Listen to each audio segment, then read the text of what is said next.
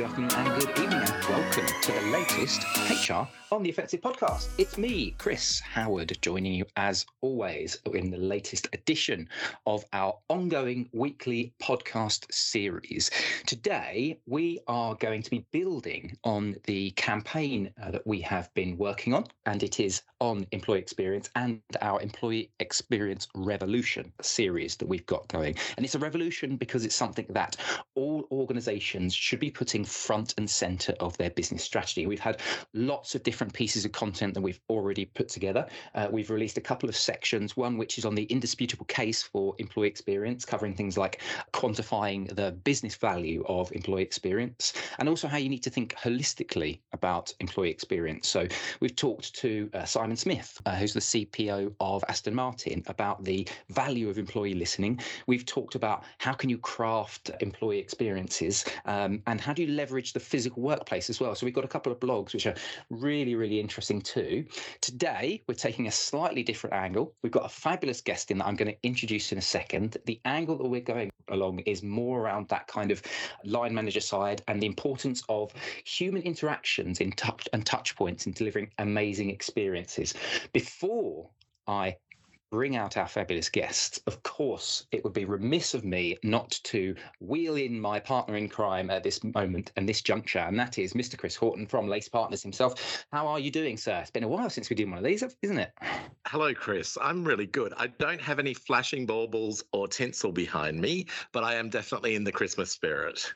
For the listeners, for the benefit of bringing the listeners behind the curtain, he is in the office, and we do have a Christmas tree, a Lace-branded Christmas tree in the corner, but we can't see that. So unfortunately, it doesn't look like you're in the Christmas spirit.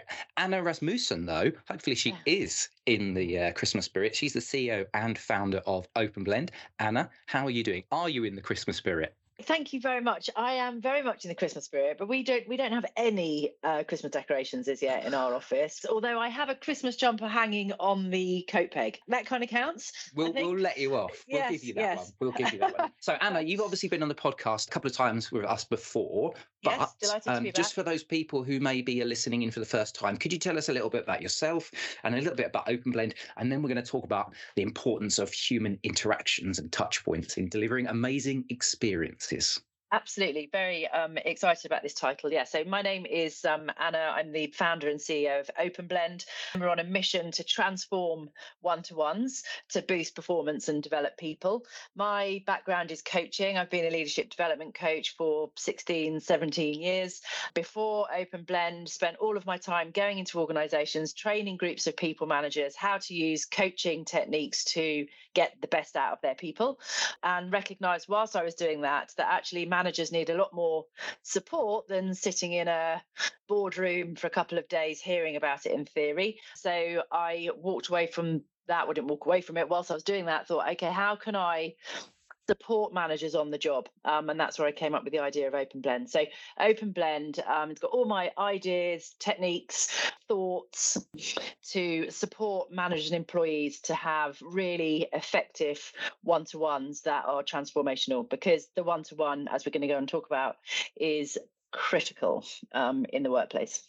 Yeah, 100%. And let's delve right into that then, because I think this is something that, again, we've touched on in a few of the other pieces that we've already written in our campaign, but I wanted to get you in because I know you've got some really interesting views in this. But let's talk about how fundamental one-to-ones are in delivering that fantastic employee experience that keeps people motivated, engaged, and keeps morale high and makes people really invested in the business. Can I just get some initial thoughts from you, and then I'll drag Chris in so that he can get his thoughts as well.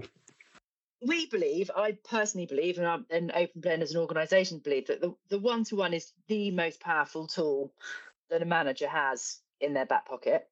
There's a lot of data around this. I mean, this is particularly linked to engagement, but I think the one-to-one is linked to everything. But Gallup, they sort of produce some incredible research, and simply, employees that have regular one-to-one conversations are 3 times more engaged than those that don't. So, bottom line, the one-to-ones are very important. I think what's interesting around this as well is that an effective one-to-one can do all the things that we want it to do, but an ineffective one will have the complete opposite effect, and actually is detrimental to everything we're trying to achieve as well. So actually how that one-to-one is performed is critical to whether it's a success or not a success. And I think there's some other data that I think is very interesting, in that this is YouGov data, but 69% of managers are uncomfortable communicating with their employees. Wow. I know. It's a killer stat, isn't it? Yeah, really terrifying. Is awful. Terrifying. And then, I mean, this is linked specifically to performance, this next one, but only 6% are skilled at having candid performance conversations.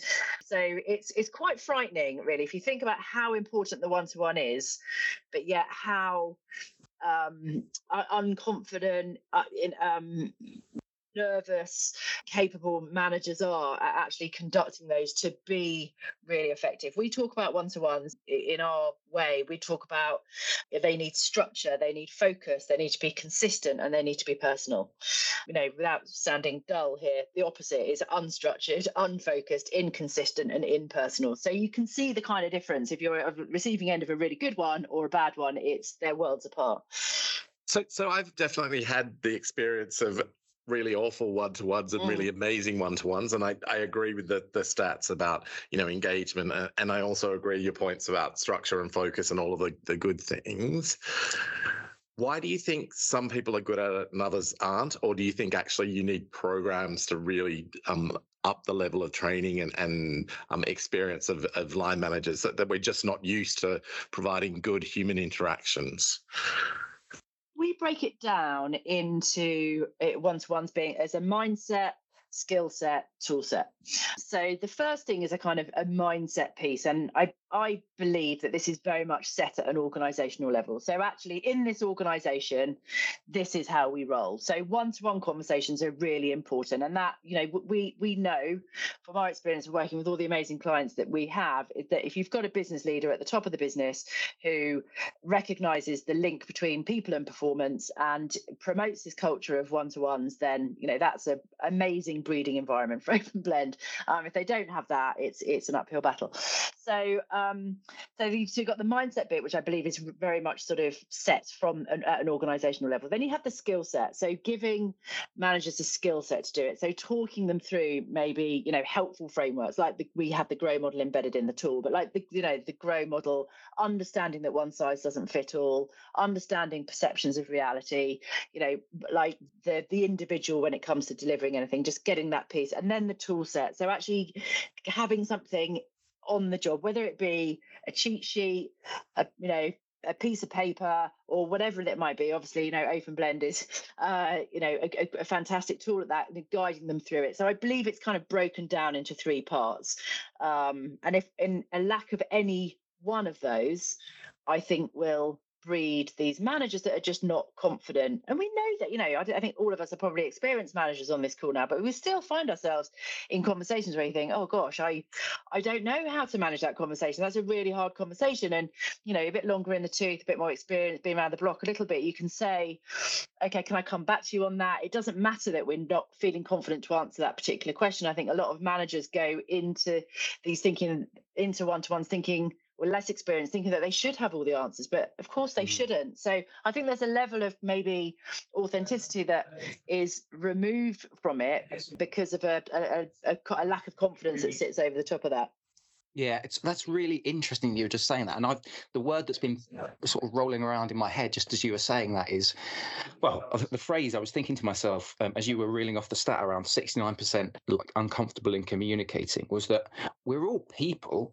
And just talking to other people shouldn't be too much of a problem. And so maybe, is there a challenge?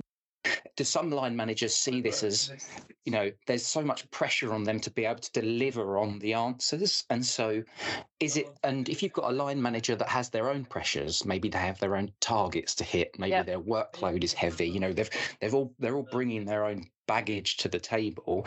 Do you think that importance of empathy, that was the word that keeps coming around in my head, that value of empathy, and that's what often causes a challenge for some line managers, do you think? Yeah, I mean, I think a great manager balances kind of we could call it clarity and concern, but you can call them, you know, a number of different things. But clarity meaning that, you know, they're really clear on their deliverables, but then the manager then has to show that level of concern on the other side of that. So it's that equal balance of that. And interestingly, we did a piece of research, which obviously very happy to send over, and you can distribute that if you like, around performance enablement that we did in conjunction with Professor Nick Kelmsley at Henley Business School. And it was all around performance enablement. So we went out and said, right, what are the factors that enable performance? And in there, 7 main factors came out. So my tools, my delivery expectations, my development, being myself, my purpose, my interaction with work, and my manager. Okay, so there's 7 factors that came out of that. So then we dug deeper. So once we'd established what the factors were, we dug deeper into how mature organizations feel they are about performing against those dimensions. And layered on top of that is the level of confidence they have that their managers are able to talk about this on a individualized level. And actually, there was a direct correlation between the maturity in those, how enabled an organization was, and the confidence they had about those managers. But to your point, interestingly, we looked into each of those factors and the confidence levels against that, and managers came out much higher in confidence against the more formal factors than they did on the informal factors. So that's the kind of clarity and concern piece, if you like. Yeah. And I think that's twofold, because I think technical skills often get taught, or you often see technical skills more so. I think what I would call softer skills, I don't think they're soft at all. I think they're the fundamental skills. Yeah. Often aren't given as much focus, and it's really up to the individuals to pick them up. I think I really like a lot of the points that you've made over the last minute or so. In us looking at our employee experience revolution, we've come up with a holistic employee experience model, and it really has 3 key levels to it. So it has the life cycle level. So we call it things like attract and recruit me, welcome me, enable me, wish me well. We then have what I call an environment level, which is around the human, physical, and digital. Mm-hmm. But then we have the last layer, which is sort of the cultural and leadership level. So I love that your mindset, skill set, tool set actually touches on all of those levels. And so it's nice when you're talking about something that it reflects the model that we believe is critical. But it's also showing that actually to successfully have these one-to-ones and to give them purpose, to give them focus, to give them clarity, actually you do need that level at sort of a culture and leadership level where you've got the mindset. You do need the actual human skills and the tool set to actually run those, but then you need, you know, a skill set to practice as well. So I like that there's a strong correlation between what we're talking about and you know what you're talking about. Yeah, absolutely. And I, you know, I think each stage of the kind of the employee journey, if you like, say sort of high level, we look at that sort of onboarding, engaging, developing, succession, exit. So really sort of, you know, simplistic, but every single stage of that employee journey will be unique to that individual person. You know, the whole sort of one size doesn't fit all. I think it has to be a really personalized employee journey, and that manager, whether we call it soft skills, informal skills, concern, whatever that might be, the only way they're going to understand how to meet that individual in their world to support them on their personalized employee journey is to demonstrate that, to care about that individual, and care about understanding that individual, what motivates them, what their ambitions are, what scares them, what doesn't scare them, where they need support. It's not just, you know, it comes back to coaching, which obviously I'm a huge advocate of it. I think, you know, as an intervention, it's extremely powerful. But if all managers had that kind of coaching capability to kind of really understand not just what someone needs to do, but supporting them on the how. And I think that's the difference in that as well. Easier said than done, right? Yeah, certainly is. I mean, you just mentioned that one size fits all. Can we perhaps sort of expand that a little bit? Because I can imagine that's quite daunting for businesses, particularly of certain sizes. That can be particularly a daunting kind of prospect, really, this idea that we're going to need to tailor our different kind of approaches. Can you just give us some thoughts on how challenging that could be? Any ideas around, you know, some practical advice that perhaps businesses listening in on this when they're starting to think about, okay, well, how are we going to tailor it with those different employee sort of subsets, that manager, employees, leadership, that sort of thing? So, well, I think, first of all, there is no such thing as one size fits all. I think those days have long gone. I think employee expectation is now that they're treated as an individual, they have an experience that meets them exactly where they are, who they are as an individual and where they want to go. So actually, what I'll bring to life for you here is we've just developed this new module called Develop. So the reason we developed it initially was because, you know, there's this huge crave in learning, right? So every organisation that we work with, that we speak to, from their engagement surveys, development plans, learning and development plans, the top of that. This is, I want more and more of this. So, and we, you know, you read about it in all the kind of sort of the HR press, business press, about this sort of crave for learning. We also use our own data because we collect individuals' motivational drivers, and we know that the two of the top motivational drivers are clear career goals and direction and progression at work. But we also know from our data that the gap in fulfillment in those two motivators is getting bigger as time progresses, which is really interesting data. So we thought, okay, not only are our customers asking us for the ability to discuss development plans in one-to-ones, there's a big macro trend about it, and our data is supporting that as well. So we went, out to develop this piece of software. Now this is kind of, we've just literally launched it, so this is quite timely to kind of talk about our process to do this, because we've got to take into consideration that one size doesn't fit all, everyone's unique, and we're a coaching platform essentially. So how do we do that through technology? So we've broken it into three phases. So an individual goes through a discovery phase, then they go into a create phase, and then they go into the kind of the discussion phase. So the discovery phase is all about how they want to develop. So it's asking them the question. And I think it might seem daunting on a big scale, but actually just this is where the manager comes in. What is it that you do actually want? How can we support you to get there? So we pull in the individual's motivational driver so they can see what's important to them. We ask them about, what's important to them, what timescales they want to work to, what we call it development mission, what they want their mission to be. And then with their manager, they then choose the competencies that most suit where they want to go. So everything's attached to a development mission. Now, this shouldn't be too hard, because obviously the mission is attached to what an organization has on offer. It's just you're giving them the choice to then say what that mission might be, and it might be to move laterally, develop in role, be promoted, work on a project, a secondment, you know, become a mentor, whatever. It could be a number of these things. And then once they've chosen the competencies, they've scored those competencies about where they are on their development journey against those, but then it goes into a discussion format. So then we use the GROW model. So again, it's just equipping the managers with a framework that isn't just what their development mission is, it's how they need to support that individual to get there, but within the parameters of a wider organization and what that scope is. So that's kind of the process that we've gone through. So look at the trends on a big basis, but create something that is a personalized development plan for those individuals. And then, you know, we're really excited about putting this into organizations where their engagement stats are saying this is the biggest area and this is where it's weak. You know, after everyone just going through the initial stages of it, everyone has a personalized development plan, and then obviously the organization gets all that data back off the back end of it as well. So yeah, I think it's and that's what I've just spoken about there is one aspect of the employee journey.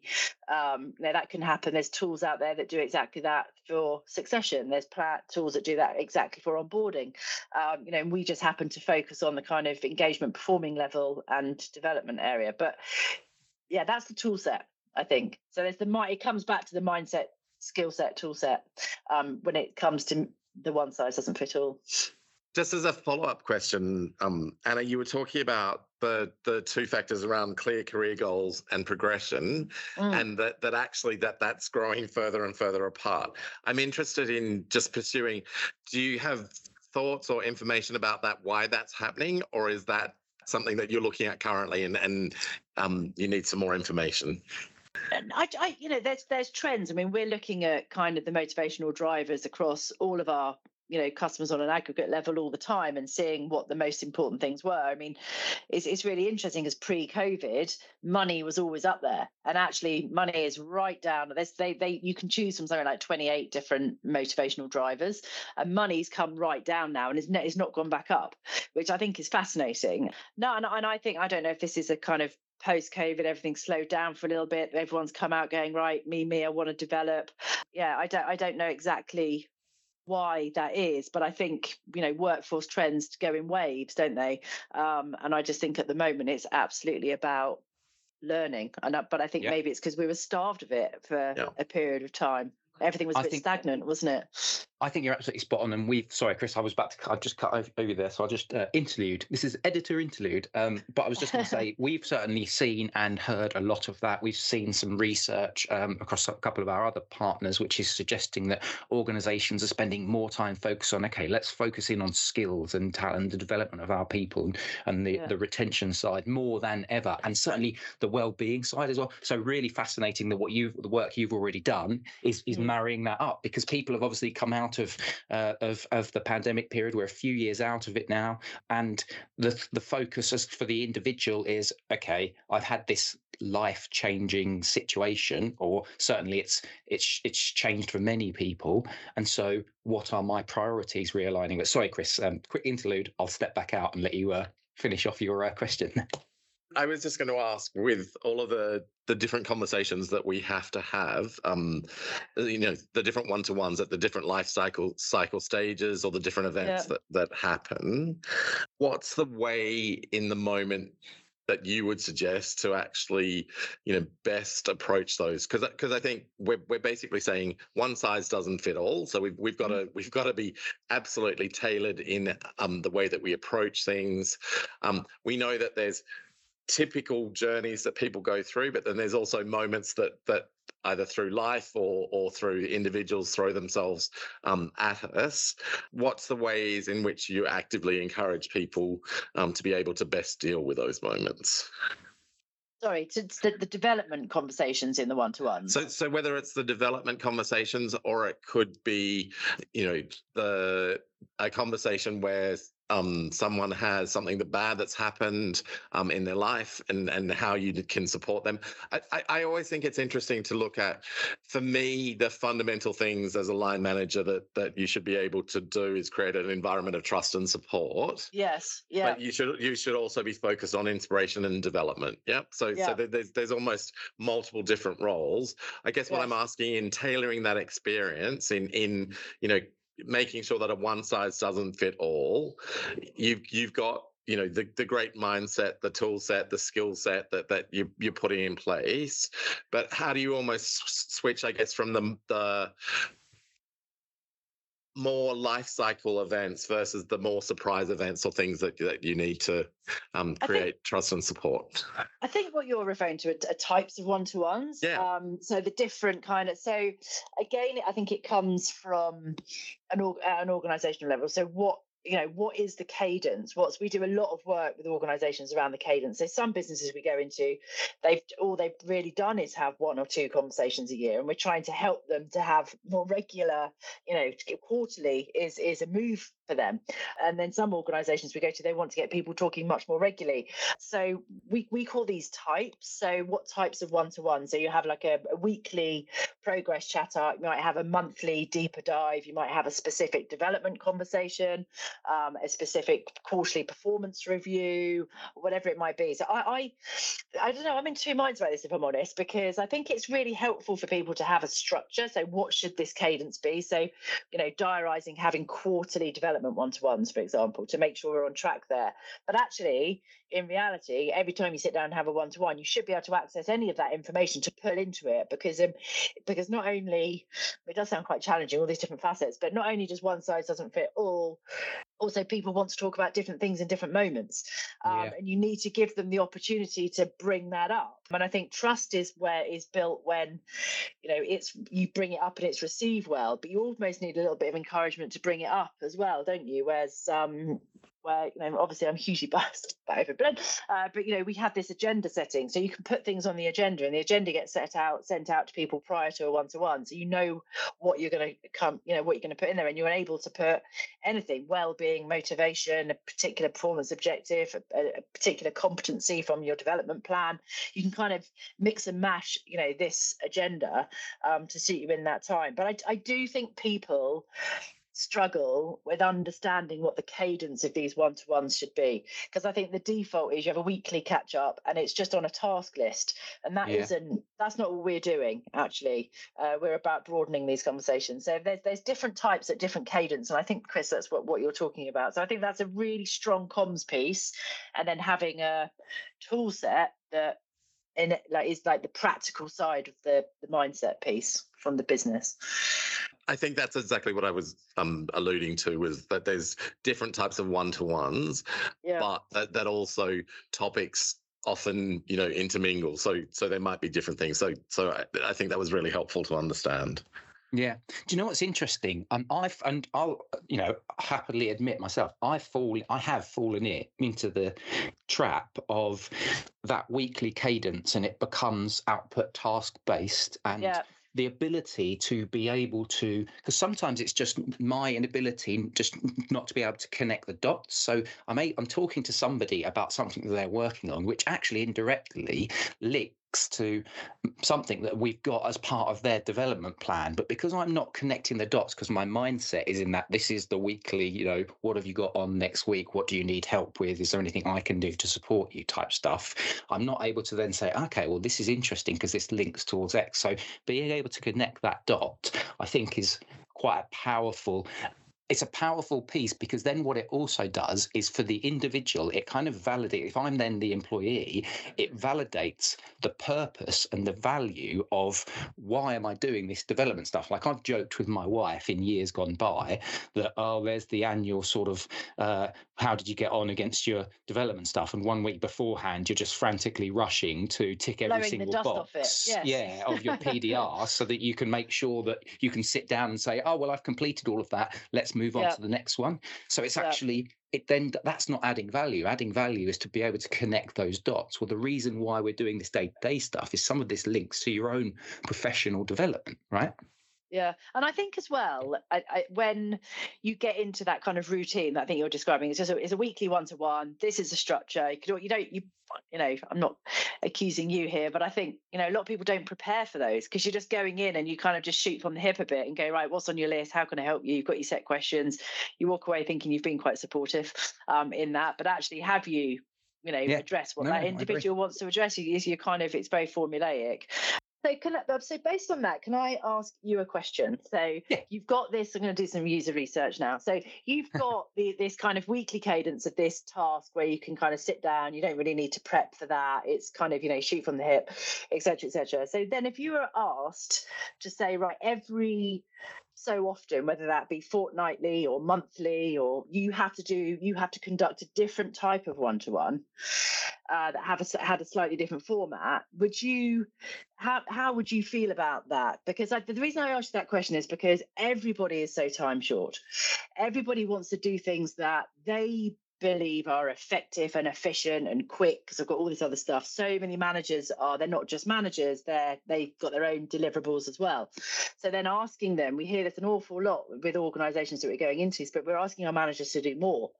Well, are we asking them to do more, or is it just slightly different? So the question, Chris, I guess I have for you then is, so if you were asked to kind of mix up the type of one-to-ones you had and given something to help you do that, would it be like an initial resistance, or? I would love it as long as I can then make sure that I've got it pre-prepped. So this is me as my unique case. I do everything using Outlook. I'm a bit old school. Literally, I will write myself like calendar notes beforehand, prep for X. So one of the things that I do with one of the guys in my team is that I will physically, every sort of month, we tend to do a check-in, which is kind of your personal development. So it's a one-to-one, but we then do a little bit of a personal development type thing where we just kind of check in on it. But what I do for that particular one-to-one is I set half an hour hour beforehand and just block it out. Because if I went from one meeting talking about something else straight into this next one, and I'm not prepped for it, for that development conversation, I would find that quite uncomfortable. So I guess for me, it's about that prep time and that prompting as well. Yeah. Okay. I totally get that. And then, but the prep time then takes up a little bit more of your time. So you can see where you know, what we come up against is kind of shifting managers. Even if a manager sits there and says, like, I've got all the good intention, I absolutely want to be having these personalized, structured, focused one-to-ones that are coaching led and, you know, prepped in advance, but I just don't have the time. So I think it's about, it's that combination of going back, mindset, expectations. This is what you're here to do, giving them the skill set, giving them the tool set to overcome that this is just another thing to do and I'm so busy anyway. It's the time short aspect of it. I think it's an interesting sort of value mindset question, isn't it? Because actually if we don't do it, if we do, we don't prep, we do bad, you know, one-to-ones, we give people a sense that they're not engaged, that they're not getting a personalized experience, that it's very much just sort of the machine is churning.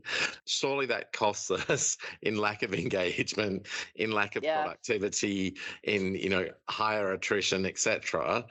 So I think sometimes we just need the conscious mindset to drop, that really one-to-ones done well with planning, preparation, and actually thinking about how you can tailor conversations to the different people in your team. You know, the value is there. We can see it. We can see it through the different studies that have been done. It's absolutely fundamental. I guess when time gets tight, though, we revert to behaviours that are known.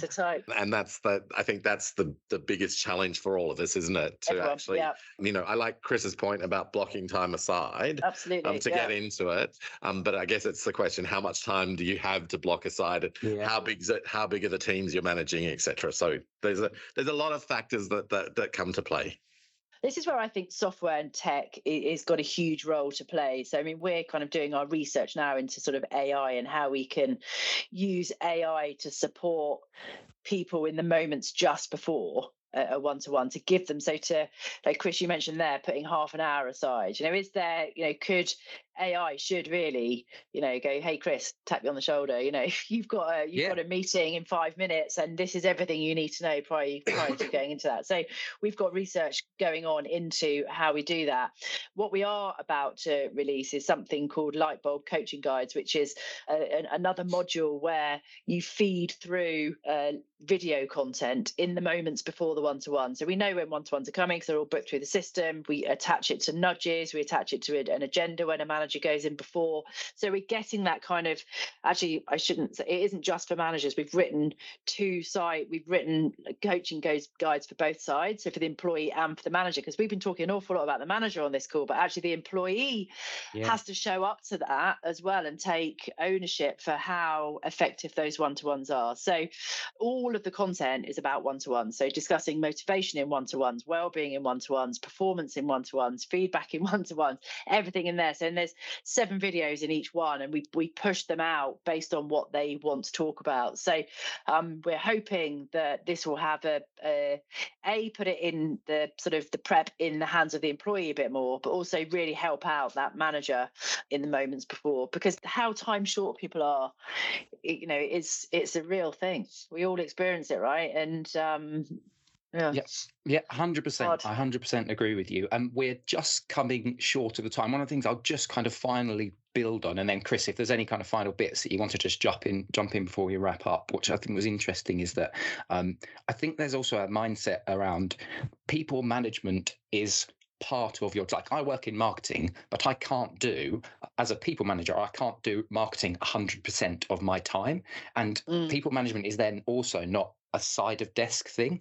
It is a thing that you need to just recognize that's what you need to, a part of your job is to motivate, to inspire people, to make time. And if you can leverage technology to then help you to minimize those leakage moments, where if you can maximize your productivity by, you know, if 60% of my time could be spent on marketing things and the rest of it is people management and other parts, as opposed to that, there's a 10% window where I'm just kind of doing the admin stuff that technology can remove, then that's kind of what people need to look at. Chris, just before we wrap up today, any kind of final thoughts from you? And then we will say goodbye to Anna and our lovely listeners. I love that we're really looking at this holistically. And I think that's the great thing for organizations and individuals. And I think looking at the sort of life cycle level, the environment level, and the culture and leadership level is fundamental. And it actually helps to tie and pull things together. I love the mindset, the tool set and skill set. I think it's absolutely fundamental and we need to do more about it. I think there's a whole other topic that we could do around employees. So we've mainly focused around line managers, but obviously employees are pretty fundamental in the employee experience. So I think there's lots of exciting stuff to talk about. Brilliant stuff. Anna, thank you very much, as always, for joining us today. Thank you very much for having me. I could chat for a lot longer. This is definitely a topic that we could go on at. And unfortunately, the format that we rigorously impose on our podcast is that sort of just around that 30-minute mark. But Chris, thank you very much for joining me too, sir. Pleasure as always. It is always a pleasure to chat to these two wonderful people. We hope you've enjoyed this podcast as much as we have enjoyed recording it. If you want to check out the details of the podcast, you can, of course, go onto the Lace Partners website. That is www.lacepartners.co.uk/podcast.